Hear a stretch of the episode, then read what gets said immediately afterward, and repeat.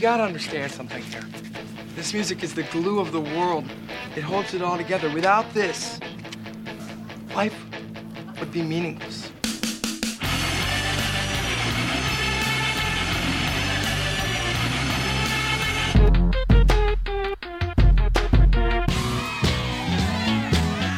What are you getting so crazy about?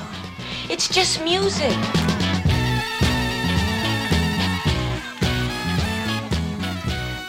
Welcome to Sound Opinions from Chicago Public Radio and American Public Media.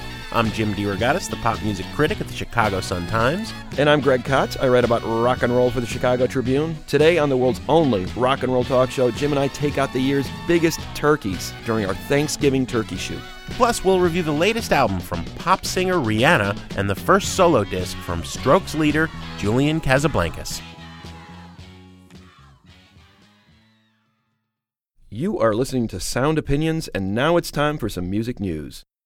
I dreamed a dream in time gone by When hope was high and life worth living I dreamed that love would never die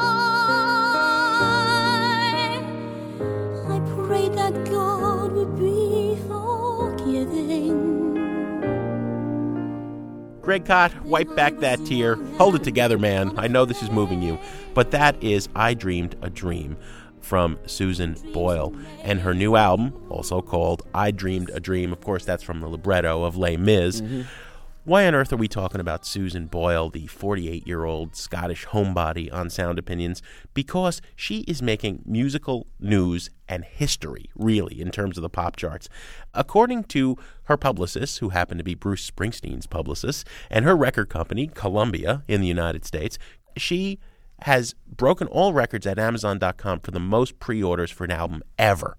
This year alone, outpowering the Beatles reissues, Jay Z, and Whitney Houston. Hmm. She's on track in week one of this album's release to sell a million records, and she has garnered an astounding, according to at least one source I saw, 300 million hits of that song on YouTube.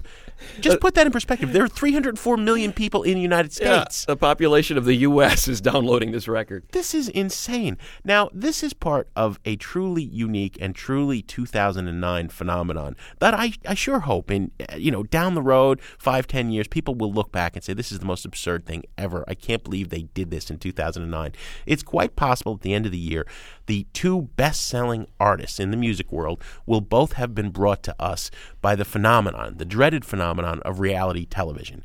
You're going to talk about the second one, but in Susan Boyle's case, this woman was living at home with her cat Pebbles, singing only in church until one day she gets roped into performing on Britain's Got Talent. Takes off instantly. It's a contrived storyline. She does not look like a perfect pop princess by any stretch of the imagination.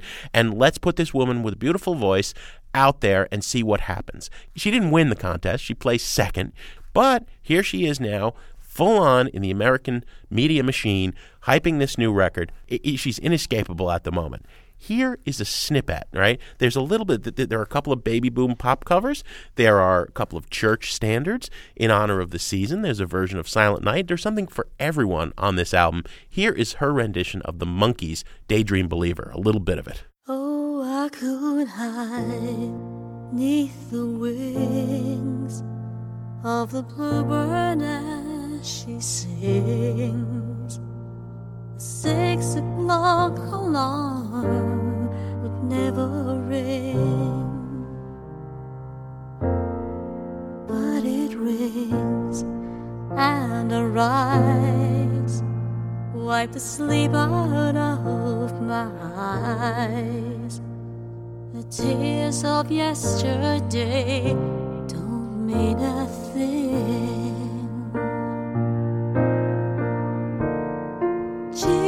Sleepy Jean. Oh, what can it mean to a daydream believer and a homecoming queen? Susan Boyle with her version of Daydream Believer on Sound Opinions. Uh, Jim, as you said, one of the most inexplicable pop phenomenons of the year basically doing like a 50s mainstream pop sound. You know, you'd hear this on a Patti Page or a uh, Julie Andrews record from the 50s. And I think The- that's the- the audience it's aiming for. The orchestral schmaltz on this record is, Yeah. is almost unrivaled of anything I've ever heard. But nonetheless, a huge, huge hit. And as you said, reality television elevated this woman to this mainstream level that's absurd when you consider the numbers that she's doing when the rest of the industry is literally tanking. Yeah, or you consider that, you know, at this moment across the United States of America, there are a thousand mezzo sopranos, every bit as talented as this woman, but they didn't get the glare of that media spotlight from reality TV. Yeah, and, and the polar opposite of Susan Boyle is uh, is Adam Lambert, who again was a runner-up in a reality television show, American Idol. He finished second to uh, the winner last spring, Kris Allen. But all the buzz right now is about Lambert. Uh, a couple of reasons: his debut album, For Your Entertainment, just came out. And in the usually easily ignored American Music Awards program last week, he not only stole the show, but created several days' worth of gossip column controversy. I'm not going to go into explicit detail about that performance. You can easily call it up on YouTube. If you want to see sort of a Marilyn Manson style shock glam rocker in action. That's what Adam Lambert was doing, breaking a number of taboos on national television, completely opposite of what you'd expect from a normally manicured American Idol contestant to be doing. Most of these personalities in the American Idol contest have been pretty bland. In fact, Susan Boyle is kind of representative of, of what they normally go for. You know, a bit of a storyline, bland performances. Adam Lambert seems to be determined to actually develop an actual personality. I'm not quite sure he pulled it off the other night, but he sure had people talking about him a couple of days later. His debut album is a serious attempt to channel some of that Manson, Alice Cooper, David Bowie, glam, glitter, shock rock tactics, whatever you want to call it. He is definitely going in that direction. We've seen most of these singers go into the pop ballad direction. He is clearly his own person on this record.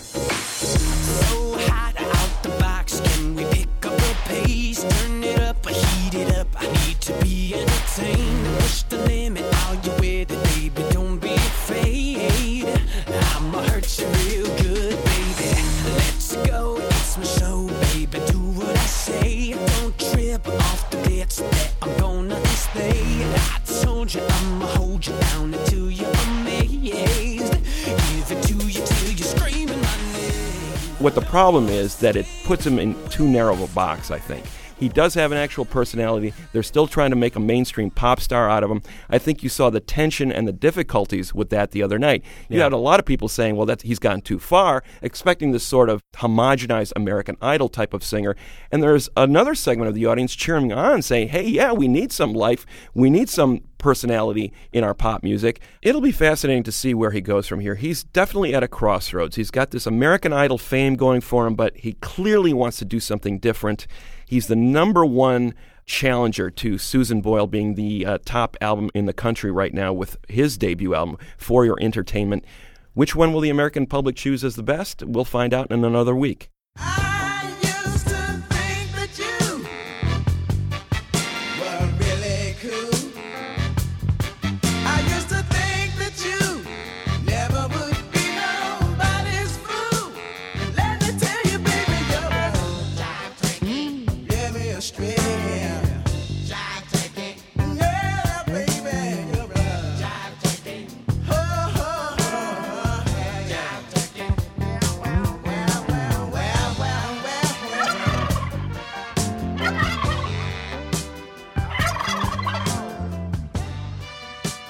You're listening to Sound Opinions. I'm Jim DeRogatis. He's Greg Kot. And those turkeys sounding in the background mean that it's time for our annual Thanksgiving turkey shoot here on Sound Opinions. You know, as awful as the Susan Boyle and Adam Lambert records were, Greg, those would not qualify as turkeys as we define them for this show because we didn't have any expectations for those artists, right? A turkey, a real turkey, is something that, that this artist has always delivered for us. This is a great artist who, on the latest encounter, has given us pure garbage. has to be breaking our hearts to play these records. Yes, and our hearts are broken uh, when we listen to these particular releases. We're going to each give you our uh, top three turkeys of the year, and we're also going to check in with our listeners to have them weigh in on this. We usually start these kind of things with a coin flip, a specially coined coin for these particular occasions. In this case, we decided to pick out our two favorite turkeys, two artists who have gravely disappointed us with their careers after extremely promising starts. We've got Rod Stewart on one side, Unbelievable and we've what's got become of him. Oh yeah, and and we've got Johnny Lydon, aka Johnny Rotten, on the other, who started out his career with a with a bang. You know, the first Sex, Sex Pistols, Pistols. record, and obviously the first couple of Public Image limited records, And, but is now doing, amazing. now doing commercials for butter in the UK on the BBC. All right, so I'm going to take Lydon. Let's flip it in the air. It's uh, it's Johnny Rotten, the Oh, former boy. Johnny Rotten. Yep. You get to go first with your first turkey, Mr. Kot. Well, this one really hurts, Jim, because uh, I've been a huge Neil Young fan for decades, as have you. We're both fans. yeah. And uh, he's done a lot of stellar work. But Fork in the Road, his 2009 studio album, was a major, major letdown for me. I saw him road test some of these songs on his 2008 tour, and uh, even then I was kind of going, God, I wonder if he's going to actually release these things. But you always hope for the best. Young basically writing and, and then recording a record kind of while on the road can lead to some golden moments. Uh, spontaneity has always been a key thing for Young. He does things very much when he's in the mood to do them, and, and if he loses the mood, he's never going to go back to it. So you want to get that stuff when it's fresh out of the oven, and, and a lot of times that's worked for Neil Young. In this case, I think these songs needed a little bit more development than he was willing to give them. They feel half finished. A lot of them feel like vamps okay, I love that rude guitar sound that he gets. In this case, I, I really feel it just feels like a slapdash record. This was clearly a toss off. He released two other records this year, including that massive box set of his early career, that are much better than this recording. So maybe that was part of it. He just had too much on his plate and thought, oh, I'm just going to throw this one out there as well. Well, as far as I'm concerned, this should have stayed in the archives and he should have worked on it a little bit longer before he put it out there. Fork in the Road is the name of the album, the turkey that I am talking about. And just to give you a small taste of it, here's Cough Up the Bucks from Neil Young on Sound Opinions.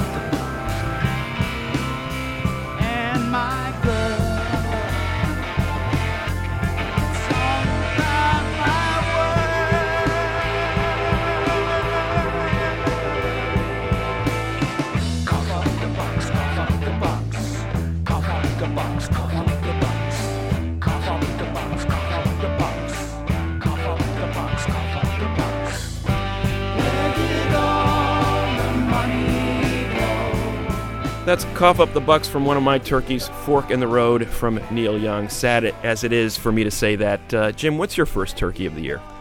Greg, the one I'm going to stick a fork in first is Music for Men, the much anticipated Columbia Records debut by The Gossip. I love this band. It's it's three albums that preceded it. Arkansas to Olympia, Washington transplant, Beth Ditto is a heroine of mine, okay?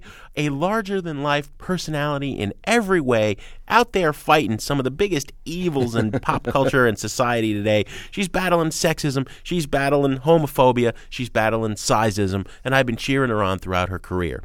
They get signed after years as a cool dance punk underground phenomenon to the major label, and they are ruined.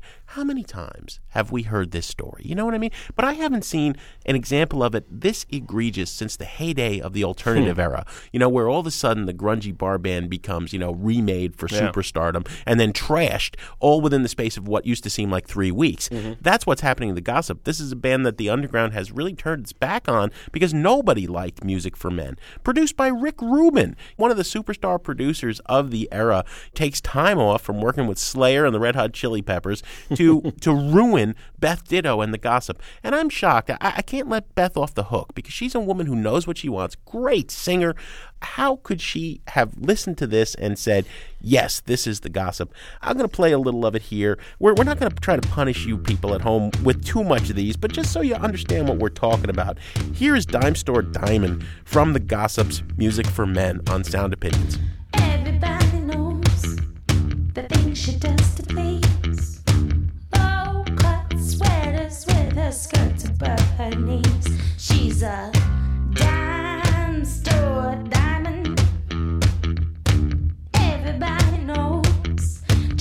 She gets her clothes.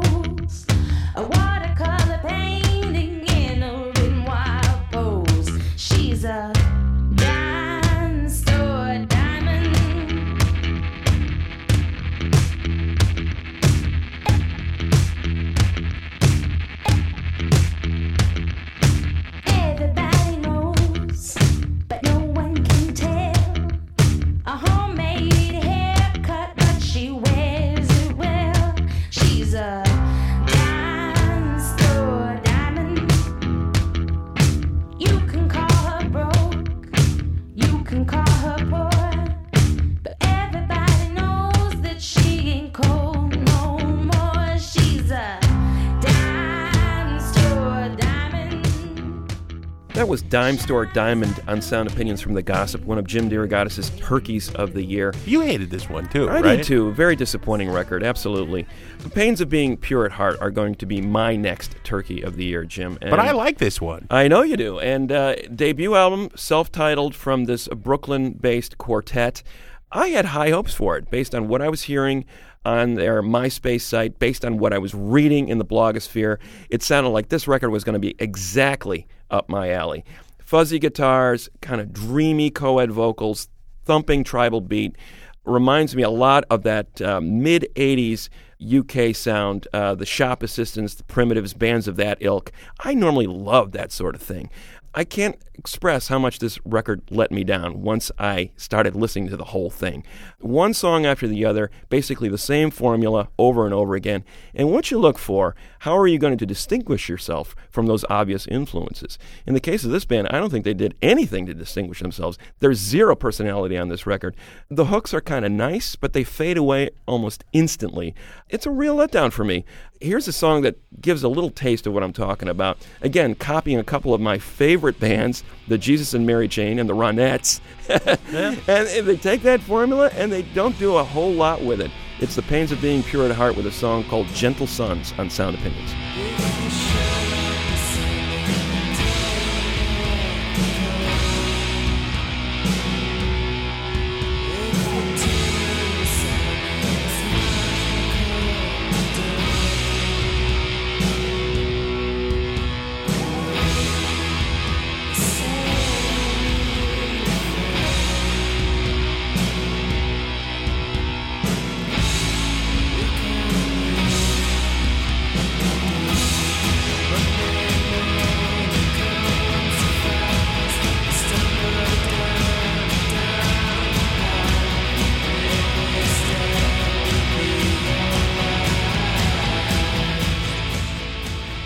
Gentle Sons by the Pains of Being Pure at Heart on Sound Opinions. I'm listening again. I'm still liking it. I think you punted on that turkey, Mr. Kot. but when we come back on Sound Opinions from Chicago Public Radio and American Public Media, we'll give you even more of the year's biggest musical turkeys. Plus, we'll hand the rifle over to you, the listeners. Then later on, we've got reviews of the new albums by Rihanna and Julian Casablancas. Temperatures rising. Fever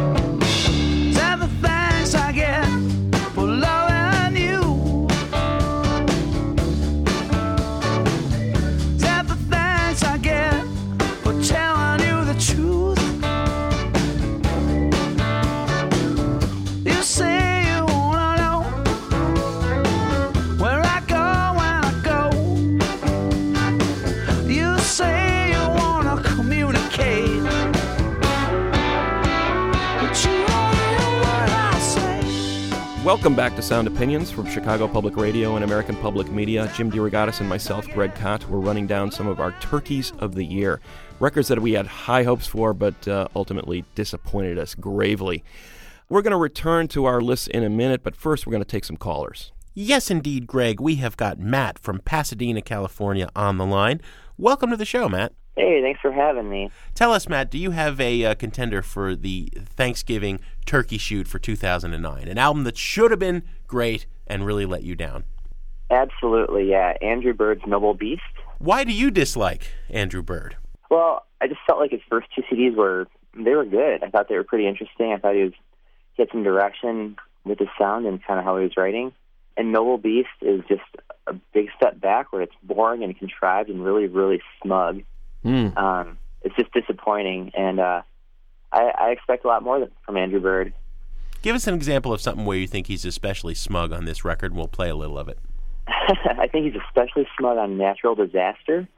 I mean, I couldn't believe the lyrics he wrote in the song. There's the lyric, it's, uh, like, no peace in the valleys, malarial alleys where the kittens have pleurisy, donning our goggles, Valerian ogles.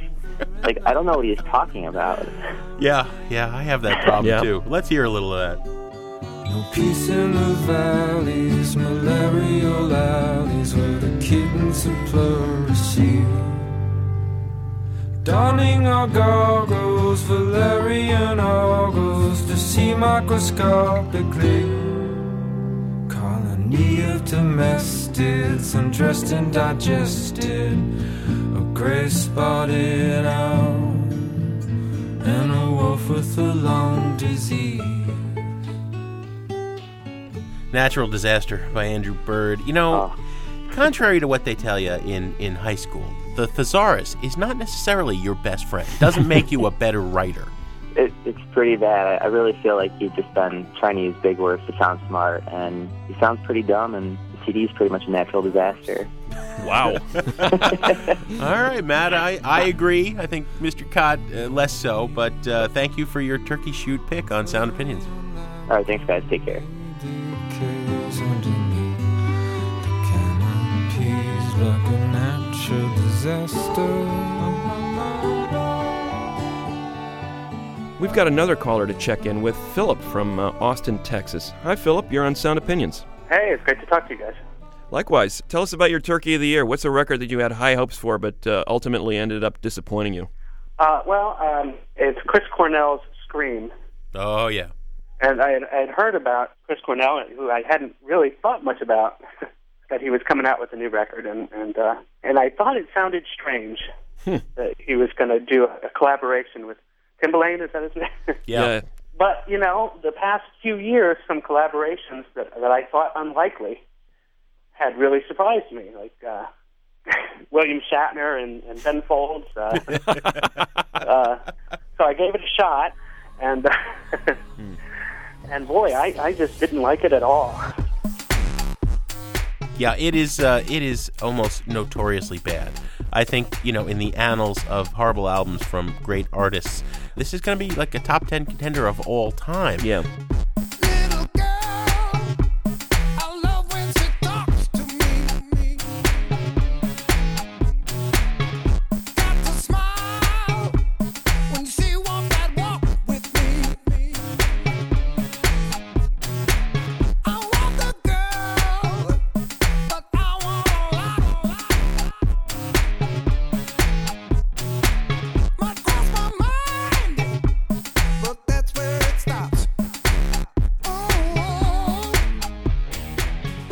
Somehow, uh, that voice and those uh, pop and lock dance grooves by Timbaland just don't go together. Well, and and a lot of I, I don't know. It, it, it almost sounds detached. It almost sounds like a mashup. Like Yeah. like they were totally separated, and somebody thought it would be a wise idea to put them together or something. I don't Well, know. I- I've heard insane mashups that work better than that Yeah, record. You know, it, it, yeah, and you had been like a Soundgarden fan. yeah, before. yeah. Uh, Bad Motorfinger uh, remains one of my uh, top ten. Uh, Yeah. You just want to sit him down and say, "Listen, man, how did it come to this? yeah. Are you okay? Do you need some help?" exactly, exactly. I think I had Trent Reznor talking about it a while back, and, and I think he said it pretty well. You know, it, it was a money grab, and anytime it's a money Yeah. grab, it's you know. Yeah, you make your bed, you got to lay in it. Thank you, Philip. Thanks for coming on Sound Opinions. All right, well, thanks. It's great to talk to you. Guys. You're listening to the Sound Opinions Thanksgiving Turkey Shoot. Hopefully, it uh, is less painful for you than it was for us to listen to these artists who broke our hearts. Greg, I always tell people never trust a critic who does not occasionally double back on his or herself, okay? You live with music, your opinion changes as the year progresses. When I reviewed Green Day's 21st Century Breakdown for the paper, I gave it three out of four stars on the Sun Times scale. Yet I gave it a, a burn it, I think, when we reviewed it for the show here. And as the year progressed, I liked it less and less until it got to the point of actively hating it. I Wow. think the, the turning point was when I saw the band in concert, and they have truly become a bargain basement version of Kiss. There was geysers Yow. of flame and all this silliness on stage, and it comes as such a surprise because after that phenomenal breakthrough with Dookie in the mid 90s, and then uh, kind of petering out for a while, but then coming back strong in 2004 with American Idiot, this concept album, this rock opera about the political situation in, in the world, uh, you know, Green Day really redeemed themselves. Then they try to duplicate it again with 21st Century Breakdown, this big sprawling mess of a record that finds them, you know, aping Queen or Guns N' Roses in its orchestral phase at times, and it's just a bad, bad, bad match. And then in between, they're gearing up to bring American Idiot to Broadway now. It's like, hey, Billie Joe Armstrong, man, what is going on? You are losing the plot. If you doubt it, just hear a little bit of this. It's called Last Night on Earth by Green Day. Text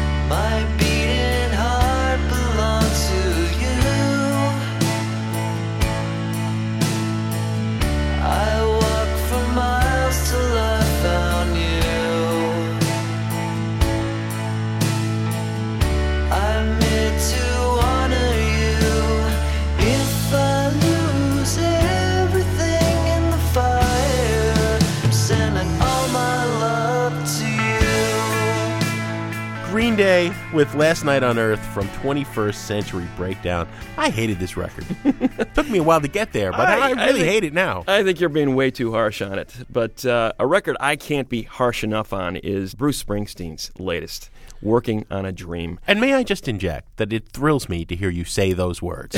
I know. You are the biggest Springsteen ha- hater on the planet. I've been back and forth on him the last decade. I thought, though, with his 2007 studio record, Magic, that he had refound the touch uh, with the E Street Band. Best thing he's done with that band since the early 80s. However, Working on a Dream ranks right up there with that 1992 record, Human Touch, Oh, as the very worst of the Bruce Springsteen studio records. He's referencing a lot of pop music that influenced him as a kid. Brill building pop, doo-wop, the Beach Boys, the Byrds, a little bit of Mamas and Papas. That's fine. And He's even brought- his version of uh, a Dave bout of Davy Crockett with that song about Pistol Pete or whatever it was. may- maybe that's what that was. I don't know what he was thinking on that one. But he's bringing these influences into his sound. Okay, it's a richer, upbeat record in terms of uh, pop music, more optimistic look. What I miss about Springsteen on this record in particular, though, is his ability to create these rich interior worlds for the characters he's, he's painting. He doesn't seem very invested in these characters at all. Facile, cliched lyrics. reminds me of Nickelback in a way, just kind of formula type pop music that is so beneath what Springsteen's normal standards are. One of the worst things he's done, and uh, an example of it is this song right here Queen of the Supermarket from Bruce Springsteen on Sound Opinions. With my shopping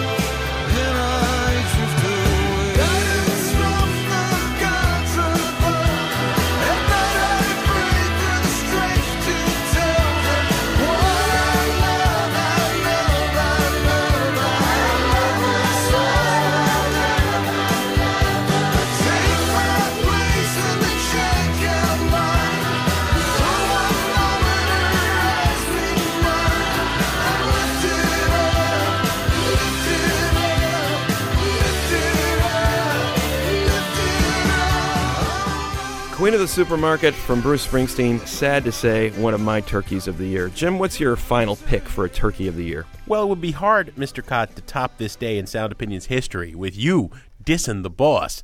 But uh, both of us. Now, now I'm going to emphatically state, for the record, you and I are two of the biggest Bob Dylan fans I know. Right? It, it takes work to be a Dylan fan. We've been with him for half a century. You know, I, well, I wasn't born half a century ago, but I caught up. You know, I've been, I've seen awful Dylan, I've seen great Dylan, I've listened to all the records, I've read the books. Okay. Bob Dylan's Christmas in the Heart is emphatically not only the worst Dylan album, not only one of the worst albums of the year, it's one of the worst albums of all time.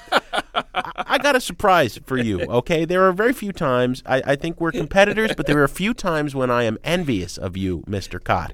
However, Music writer Bill Flanagan recently scored an exclusive coup with Mr. Dylan mm-hmm. of an interview, albeit Dylan only answers in sentence fragments, right? It's, Right. it's an awful interview.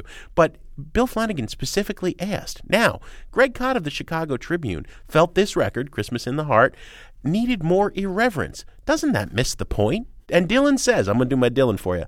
Well, sure it does, but that's an irresponsible statement anyway. Isn't there enough irreverence in the world? Who would need more, especially at Christmas time? You've been dissed by Dylan.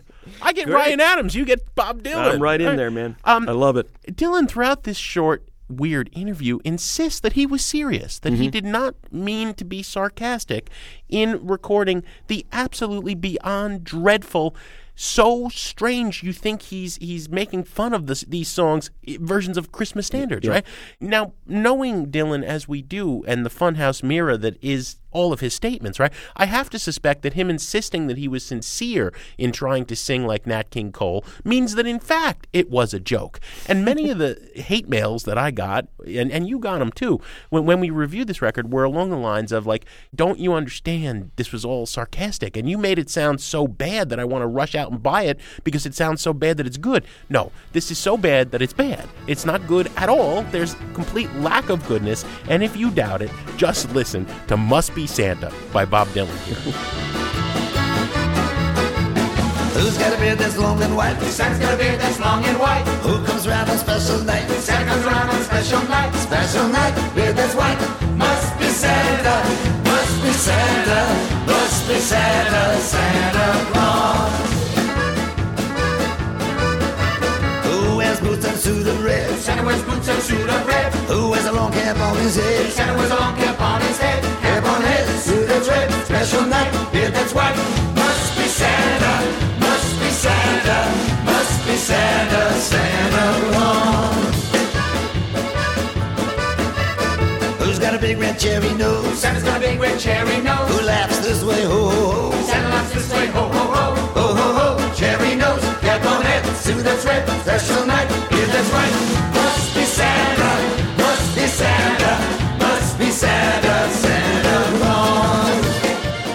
Bob Dylan must be Santa. That's just insidious. Come on, he's he's come on, Bob. I love you, but you're joking, right? Tell me you're joking, all right?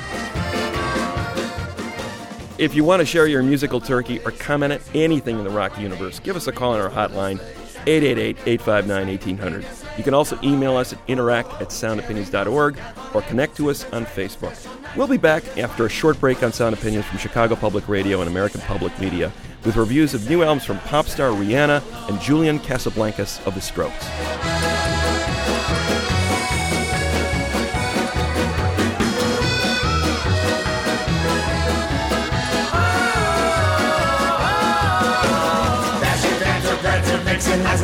Johnson, Nixon, Dasher, Dancer, Prancer, Vixen, Connor,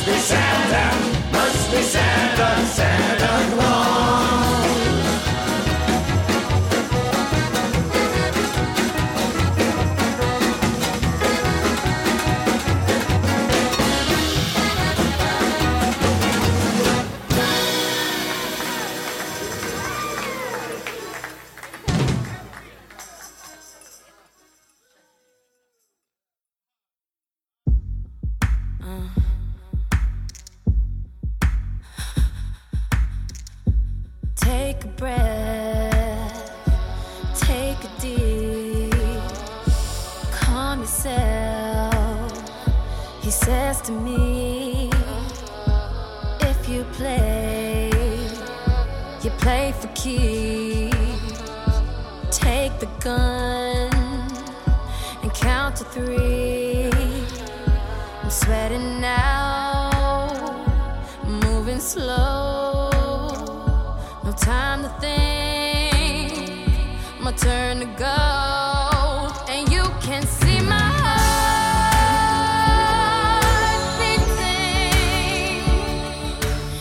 Welcome back to Sound Opinions from Chicago Public Radio and American Public Media.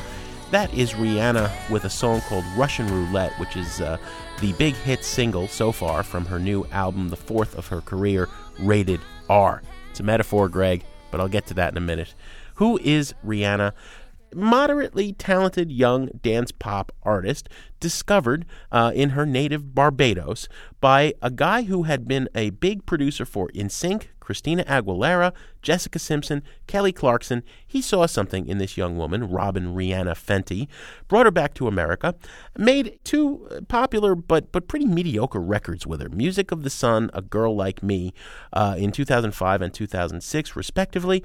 You know, it's your standard dance pop with a little bit of Caribbean spicing in there. Okay, but she blows up big in 2007 with Good Girl Gone Bad. That's the album that gave us uh, Umbrella, you know, the song of 2007 and 2008, Ella, Ella, Ella.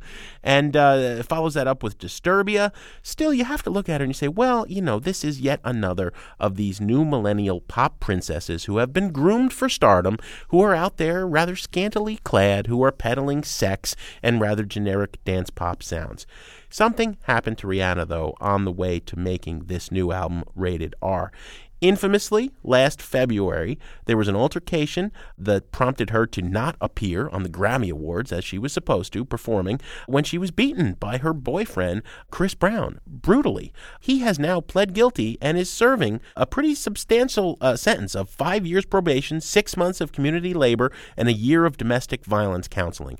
And in the meantime, Rihanna has returned to making music with an all star team of superstar producers Stargate, The Dream, Ne-Yo, The Great will.i.am. Justin Timberlake writes a song with her. This is as good a roster of talent as money can buy in the dance pop realm in 2009. What is the result on record? Let's play a track, and as always with our record reviews, we'll come back and give our opinions after we hear this. This is a song called Stupid in Love by Rihanna from the new Rated R on Sound Opinions. Mm, oh, mm-hmm.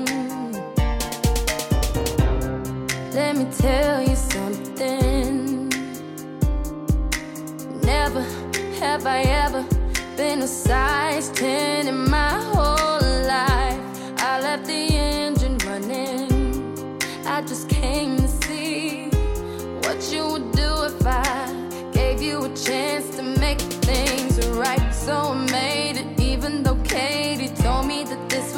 nothing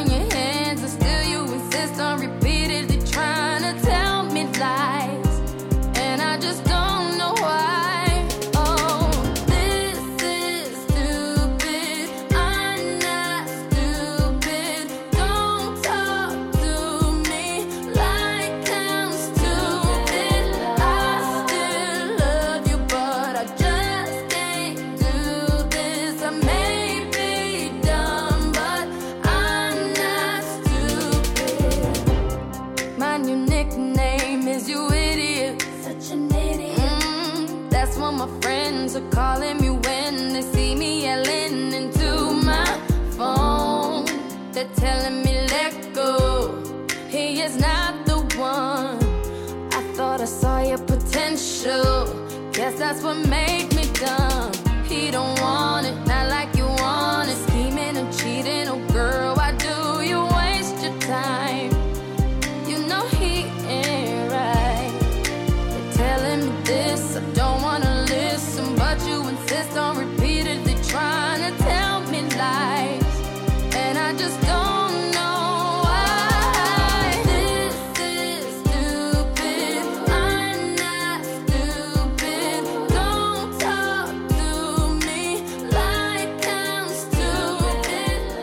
stupid. In Love from the fourth studio album by Rihanna, rated R. Jim, this record is totally unexpected for me. I definitely had this artist pigeonholed as a certain type of singer, favoring airy pop songs, a, a light voice with light backing tracks, making perfectly pleasing pop music that was neither here nor there. Here we have a record of actual substance, the kind of record that haunts you days after you hear it. Yeah. Uh, you can't help but feel that she's addressing directly that relationship that she had with Chris Brown. Even though she's not credited as a writer on any of these tracks, it appears that she had a much greater voice in the way this record was shaped than any of her previous releases. And it may be a factor that, you know, she made those previous three records when she was a teenager. Yeah, she's Um, only 21 now. now she's only 21, but at the same time, she seems to have matured a decade in the last couple of years just because of the tone of this record. There are some harder edges on this record as well. She poses on the cover and she looks a little bit like Grace Jones, that feral club singer from the 80s. I was Uh, thinking Daryl Hannah in Blade Runner. well, there's another good uh, reference. You know, she's referencing things like goth rock and new wave, as well as dance music and electro pop on this record. So expanding her sound uh, quite a bit. I love the harder edges. She's coming across tougher, and I think that that's a case of just uh, steeling herself for going out in the world and realizing that a lot of her innocence has been lost, never to be regained, and yet at the same time able to look inward and look back at this relationship with a mixture of regret and ruefulness and you know despair about what happened to her and this relationship. Yeah. Uh, clearly she was deeply in love and an incredible disappointment ending the way it did. I did not expect this record, as I said at the top. Uh, I think it is one of the best records of the year. Those are the last words I expected to be hearing myself say. Rihanna has just made one of the records of 2009, but I am saying it. I think it's a buy it record. I absolutely agree with you, and I didn't expect much either. Also, a buy it record from me. Greg, I don't want to go too far here because there's not going to be any mistaking Rihanna for Mary J. Blige or Queen Latifah or Aretha Franklin, these towering pillars of feminist strength. Mm. However, she she is examining these issues in three parts on this album. Number one, she's happy, carefree, top of the world superstar, enjoying her wealth and fame, and with a superstar boyfriend. In the middle of the record, the most fascinating part, things go really wrong. That's where Stupid Girl kind of turns the whole record. Russian Roulette falls in there. Rockstar 101. She begins to pick herself up mm. from the floor, uh, nicely equating rock with rebellion. You know, there's like mm-hmm. nobody in the rock world does that anymore. Right. I mean, everything's twee and indie rock, right? Mm-hmm. You know, for, for, for Rihanna, rock equals fighting back. Right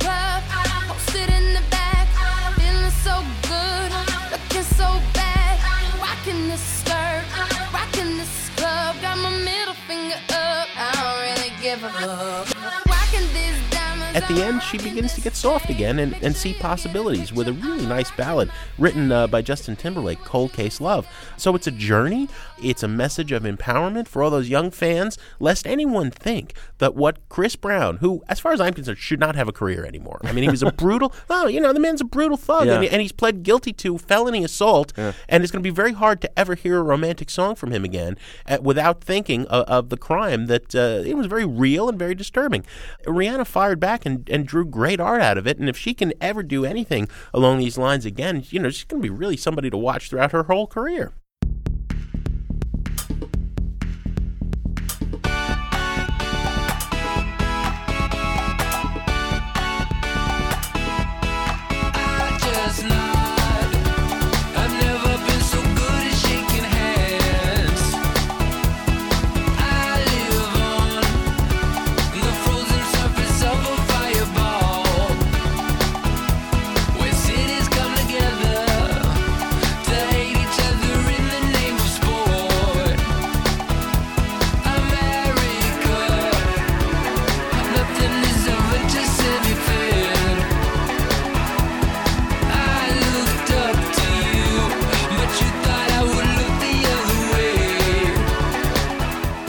11th Dimension from uh, the solo debut by the Strokes singer Julian Casablancas called Phrases for the Young. Casablancas leads the Strokes, a band that has just been named as making the best album of the decade by the NME in England. That was the uh, Strokes 2001 debut album. This is it. Doesn't say much about the whole rest of the nine years that followed, you know? Well, I guess not. But that record is still highly revered. It brought back guitars. It brought back that sound of New York. It it connected the Strokes and that New York scene of the early part of this decade to that New York City tradition. You know, the Feelies, the the Sonic Youths, the Velvet Undergrounds of the world, and brought that sound back into the mainstream. Since then, the Strokes have had an up and down career. Their last album, their third record, came out in 2006. First Impressions of Earth. Last impression of the Strokes wasn't very good. They've been I liked it more than you. Well, yes, but I, I found it a disappointment after the after the debut. They've been struggling. The, the, this New York City quintet has been struggling for the last few years to get back together in the studio and, and come up with a fourth studio album. Meanwhile, Casablancas, who has been perhaps underrated as is the auteur of this band, the guy who really is the brains behind the machine, uh, who writes most of the songs and, and directs the sound, has been working on a solo record. The solo album comes out before the actual Strokes record. I don't know what that says about the state of the Strokes, but clearly Casablancas' head is outside of that band, and he's taking a left turn with this record. We're going to talk about that in a minute when we review the record, but let's play one of those left field tracks first. It's called Ludlow Street from Julian Casablancas' solo debut, Phrases for the Young, on Sound Opinions.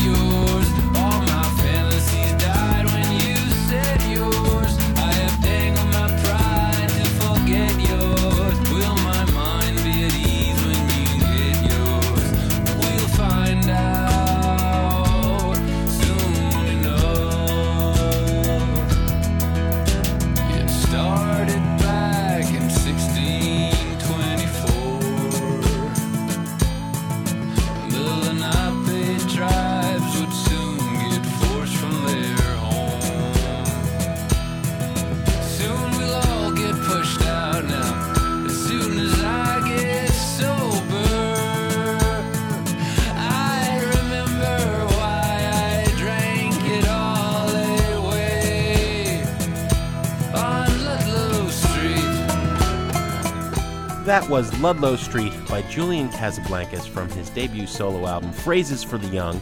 Mr. Kot, you know the derivation of that term? I do not. The Oscar Wilde essay, Phrases and Philosophies for Use of the Young. He's a smart boy, that Julian. I've always been a fan. Well read young man. Of what he was doing with the strokes, and uh, I, I wanted to like this album so much. I, you know, if we weren't just reviewing it now, I think it would be a contender uh, uh, for a Turkey of the Year for me. Wow. Half of the album is, is rotten, lousy, with, with cheap sounding drum machines, okay? Now, in The Strokes, you happen to have one of the most mechanical and flawless drummers in rock ever with Fabrizio Moretti, okay? So why would you use a machine when you had this great human machine at your disposal? You know, the best moments here sound very much like their demos for a Strokes record. Yeah. And then there are these stylistic experiments. Ludlow Street was one of them. What kind of weird drunken blues, uptight freak folk detour is that? And 11th Dimension when he's trying to do the dance stuff or that computer ballad glass. It's like, Julian, you know, I, I, I, it's great that you're stretching out, but you didn't stretch in any interesting directions. You know what this reminds me of? A classic New York punk, right? Leather mm-hmm. jacket and all. Like in the bright sunshine on a beach. It just doesn't look right and it doesn't sound right. So I have to say, buy it, burn it, trash it. This is a uh, trash it record. Well, I think I'm in agreement with you on this one, Jim. I, I do applaud the experimentation. I mean, he, he would have looked ridiculous trying to make a Strokes record without the Strokes. So you, you've got to go in another direction. So hence, you know, you're using the drum machines and you're using more keyboards instead of guitars. Nothing wrong with that. I, I do think, you know, the fact that he was in 11th Dimension, he's trying to do sort of one of those new wave John Hughes movie soundtrack type songs. Or in River of Brake Lights, that's, uh, to me, him channeling a little bit of Gary Numan. All he needs is the rubber suit. Um, Four Chords of the Apocalypse, he's trying to do a little slow burn soul ballad there. You know, maybe a little bit of Otis Redding in his, in his background. Ludlow Street, who would have ever expected to hear a banjo? on a uh, Julian Casablancas record, right? But the experimentation aside, these songs aren't very good, and, and you nailed it. The, the Strokes win when they pitch that sleepy, dreamy Julian vocal kind of behind the beat with that driving rhythm section. The tension is right there. You've got that hurtling subway car rhythm. You've got that kind of disenchanted vocalist on top of that, and that's an exciting sound when they do it right. Here, the tempos are all kind of mid tempo or slower. It just moves really slowly. Yeah. And one song after another, despite the stylistic variety, kind of falls into the same tempo pocket, and it's kind of boring at the end of it. So, yeah, it's a trash it record. Double trash it on Julian Casablancas. What do we have on the show that isn't trash next week, Mr. Kot? Jim, next week we have a visit from uh, Dhani Harrison, the son of a certain Beatle, George Harrison, who has a new band, the New Number Two, uh, that is going to be in the studio with us for a live performance. Greg, as always, we have some thank yous to say on the way out. Sound Opinions was produced by the terrifically tryptophan free team of Jason Saldanha and Robin Linn. And our fearless leader, our executive producer, was Torey Southside Malatia, a man who alone reportedly was worth 10,000 of those YouTube hits that Susan Boyle got.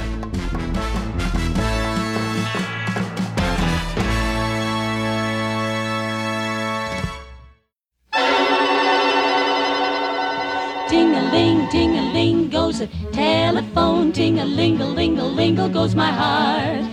Ding a ling, ding a ling goes a telephone, and I know that the fireworks will start. On Sound Opinions, everyone's a critic. Now it's time to hear what you have to say. Man with some fish on his tray. New messages. My name is Kelly, and I'm from Overland Park, Kansas. I listened to your show about progressive rock, and I was really surprised that you didn't at least mention um, Dream Theater. I um, became a huge uh, jazz fan in college and was listening to exclusively jazz, which is really known for having virtuosistic musicians and uh, excellent compositions and so on and so forth. A lot of the characteristics of progressive rock. And when I encountered Dream Theater, I just fell in love with them because um, the musicians come from a great educational background and they write awesome songs and so on and so forth. So I was surprised that uh, you didn't at least mention them.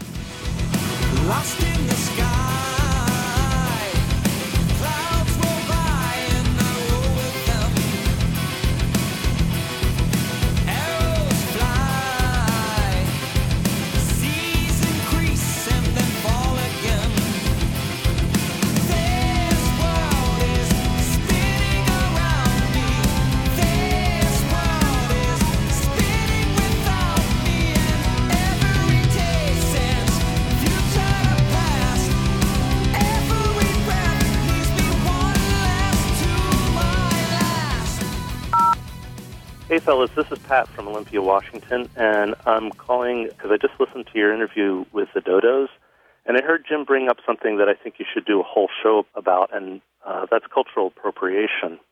And I just wanted to um, make a point about what you were saying. Uh, you know, when Fela heard James Brown through his shortwave, what he was hearing was his own cultural heritage filtered through centuries of African American history. And being his heritage, he had a right to reinterpret it and an opportunity and responsibility. You know, it's, it's his heritage, it's his thing to sustain. When Peter Gabriel and Paul Simon hear that same heritage, they may create something as a loving act of support and creation, but they carry with them a history, a baggage of cultural appropriation, of pillaging other people's cultures and taking the benefit and the credit. Just to kind of exemplify what I'm trying to say here is imagine if you were a blues player at the end of your life and you helped pioneer the, the art form and you were broke and you wa- were watching the Rolling Stones become millionaires. Thanks for the soapbox. Thanks for your show. I know I know.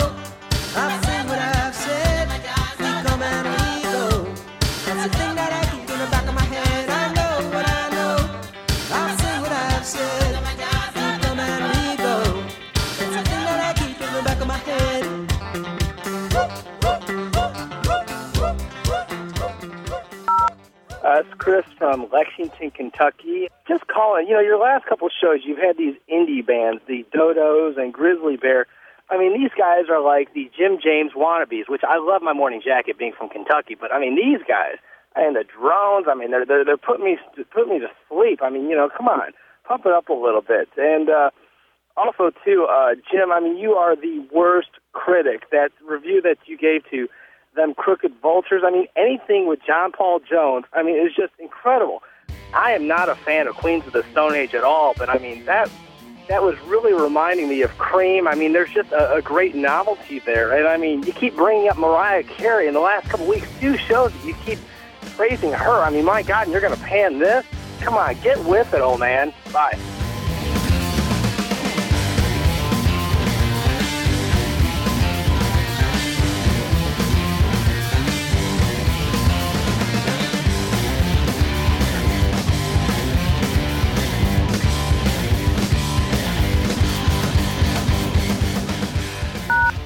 No more messages. To give us your opinion on sound opinions, call our hotline 1 888 859 1800. We'll be back next week with sound opinions from Chicago Public Radio and American Public Media.